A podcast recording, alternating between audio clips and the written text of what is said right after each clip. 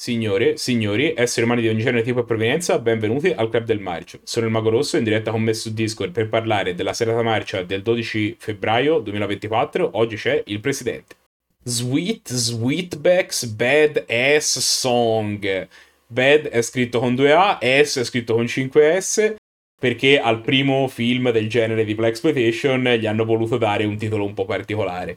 Corre l'anno 1971 sono gli anni del cinema di exploitation e questo film è il capostipite di tutta una categoria di film che narrano delle lotte della comunità di colore all'interno degli Stati Uniti, che sono lotte che, come ben sappiamo, insomma, continuano tutt'oggi. Cosa succede? Succede che Sweetbags è sostanzialmente un gigolò che si ritrova dal lato sbagliato della legge quando viene dato in pasto alla polizia come capro espiatorio, ma durante una fase di questo arresto nel quale i due poliziotti che hanno arrestato lui e questo Mumu, il suo amico Mumu, stanno pestando appunto l'altro arrestato, lui riesce a liberarsi e usando le manette come tirapugni ferisce gravemente le forze dell'ordine. E quindi che cosa succede? Succede che da questo momento comincia la sua fuga, che si dipanerà poi per tutto il resto del film, durante il quale lui cerca di trovare rifugio e essere aiutato nella fuga da varie comunità di colore della Los Angeles degli anni 70, offrendoci così un pochino uno scorcio della vita della comunità nera in quel periodo.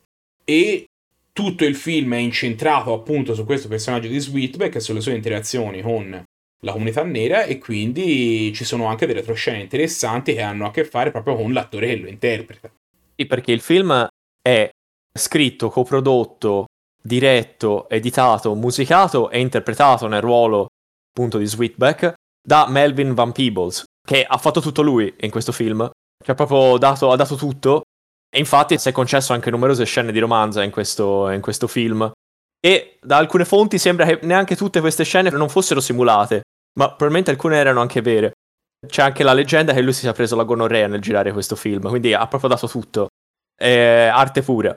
Il film, infatti, eh, da un lato, come dicevi te, essendo parte del genere Black Exploitation, è, molto un film di denuncia che parla della, della, condizione dei neri negli Stati Uniti, della lotta per i diritti, delle pantere nere, e dall'altro eh, si concede queste velleità artistiche come appunto scene di romanza molto vicine al porno, montaggio psichedelico e un po' di azione casereccia che ci sta sempre bene. Quindi c'è questa doppia anima del film.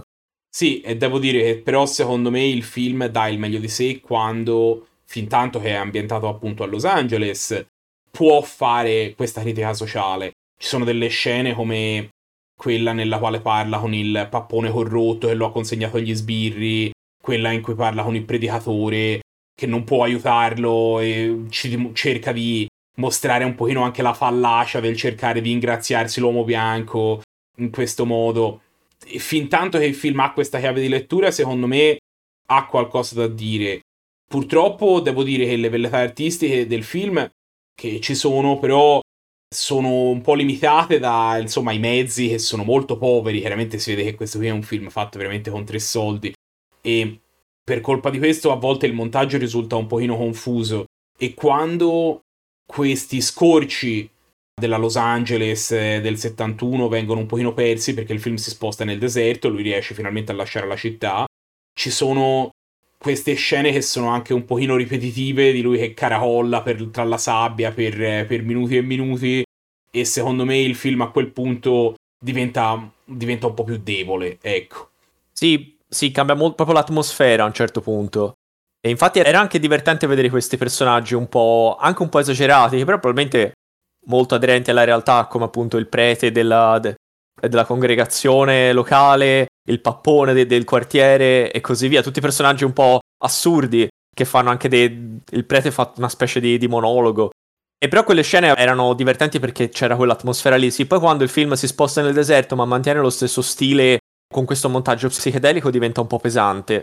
Che comunque in generale questi, questo, il montaggio è un po' fuori di testa, va detto in generale quindi a tratti il film è difficile da seguire. Però quando comunque c'è l'atmosfera del quartiere nero, è, comunque è divertente. Quando va nel deserto e diventa una specie di fuggitivo, però con quel montaggio lì si, ci si perde un po'.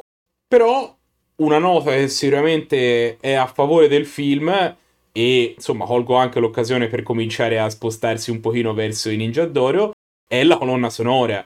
C'è questo groove che a volte sembra quasi un po' ammiccare al free jazz. C'è una collaborazione con gli Earth, Wind and Fire, tra l'altro, anche questa sicuramente da, da notare, che fa sì che, insomma, anche quando magari non capisci benissimo quello che sta succedendo, c'è la musica che ti tira un pochino sul morale. Quello sicuramente è una delle note che più ci hanno entusiasmato del film. E infatti si è preso un Ninja d'Oro, una candidatura al Ninja d'Oro come miglior groove, una delle due. Perché l'altra candidatura al Ninja d'Oro che si è presa è quella del protagonista al momento per Signore, visto che sicuramente il film non fa altro che parlarci e mostrarci le sue doti sessuali per eh, tutta la durata del film. Sia in scene come all'inizio quando lo vediamo partecipare a una specie di spettacolo dal vivo dove fa sesso con una sua collega davanti a una platea di, di spettatori entusiasti, oppure quando viene catturato da una gang di motociclisti e conquista la propria libertà sostanzialmente facendo sesso con, eh, con, la presidentessa della gang di motociclisti. A quanto pare i motociclisti di Los Angeles del 71 hanno questa organizzazione sociale molto strutturata e quindi facendo sesso con la presidentessa riesce a convincerla a lasciarlo andare. E quindi, insomma, sicuramente ha fatto di tutto per meritarsi questa candidatura, ecco. Mer- meritatissimo. Ogni donna che incontra nel film non fa che chiedergli quello. E infatti eh... anche il suo nome è Sweetback, ovvero come dire gran culo.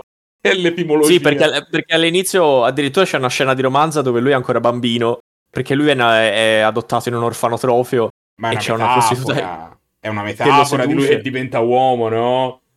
Non, non eh sì, sì, però, però eh, eh, inizia già da lì, è da lì che gli danno il soprannome e, e, poi lui in quel modo lì cresce e, e, diventa un prodigio della natura.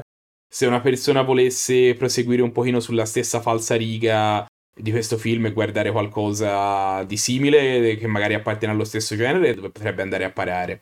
Allora, sì, uno potrebbe guardare il film Dolemite del 1975, un altro Black Exploitation, magari meno concentrato sulla questione della denuncia e, del, e, e, dei diritti dei neri, più scanzonato e più un film d'azione di, di serie Z. Però comunque sempre con quell'atmosfera lì, protagonista macio circondato di donne, azione casereccia, divertente, ci, aveva, ci era piaciuto a suo tempo. Sì, poi diciamo che è normale che quando questi film diventano un pochino più commerciali, la critica sociale scompare un attimo. Sì. è normale, sì, sì.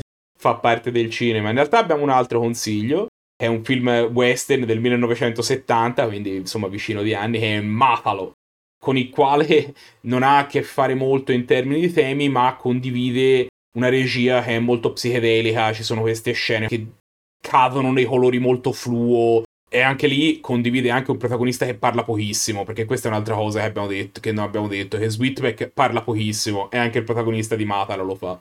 Mentre... Eh, I veri giusti non hanno bisogno di parlare. Però, nonostante la vera giustezza, siamo... Insomma, il club era un pochino dibattuto perché da un certo punto di vista sì, ok, c'è la rilevanza storica, sì, ok, c'è il fatto che il film ha delle velletà artistiche, però, e d'altra parte, c'è anche il fatto che per lunghi tratti ci siamo veramente, veramente annoiati. Questo magari è... lo abbiamo... abbiamo anche glissato un pochino su questa parte durante la recensione, però il film non è brillantissimo. E non quindi... è un film facile, per... non è facilissimo da seguire. Sì, eh, esatto. Sì. Quindi arrivare in fondo è stato un po' un patimento e ci fermiamo al 5,5. Non crediamo che arrivi alla sufficienza, anche se non tutti nel club erano d'accordo su questa cosa. Eh? Qualcuno Qualcuno caldeggiava il 6, però alla fine, insomma, abbiamo tirato un po' in mezzo e ci siamo fermati un pochino prima. Ciò non è un film che userei per iniziare ad addentrarsi nel mondo del cinema del marcio. Chissà se sarà un film adatto a, a addentrarsi nel mondo del marcio, quello che guarderemo la prossima settimana, perché questo è tutto quello che avevamo da dire sul film di questa settimana. Ma la settimana prossima ce ne torneremo con un altro. Iscrivetevi ai social così vedete quando esce e noi ci vediamo allora. Ciao. Ciao a tutti.